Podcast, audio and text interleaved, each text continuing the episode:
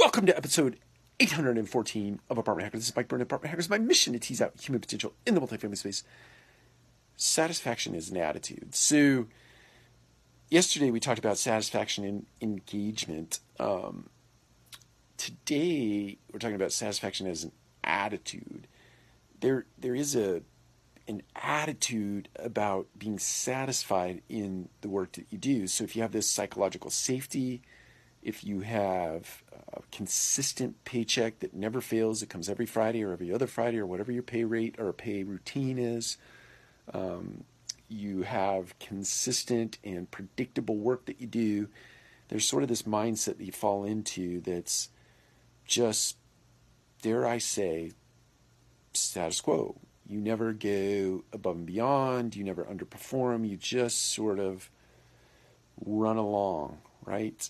It's kind of like someone described this to me one time and it, it made real sense to me, it resonated with me. So, being just satisfied is kind of like eh, you being in a rut. And they described a rut as really a coffin with the two ends kicked out, right? You're just in this trough, so to speak.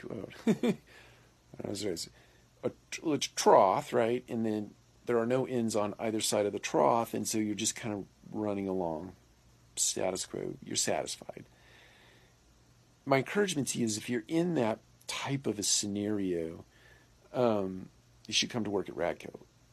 Okay, that's a shameless plug, and not really a plug, but but we are in the process of creating a culture and an environment at Radco that really is not a rut not a place you're going to be satisfied, but a place you're going to be inspired and motivated to grow um, and push the boundaries and never be comfortable and always have your kimono open and always be willing to be punched in the nose, metaphorically.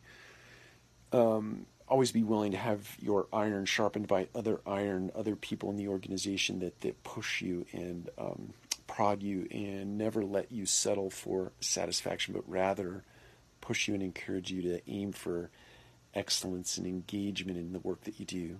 Um, in other words, to look at the work that you do as art, and the and, and to push you to, to exercise and put forth your craftsmanship as it relates to that art, to play out this thing that we call property management in only the way that you can do it, with your own individual art form as part of a bigger picture. Um, so get inspired. If you're not inspired by the work that you do today and you're not inspired by the organization that you do it for, don't settle. Don't be satisfied.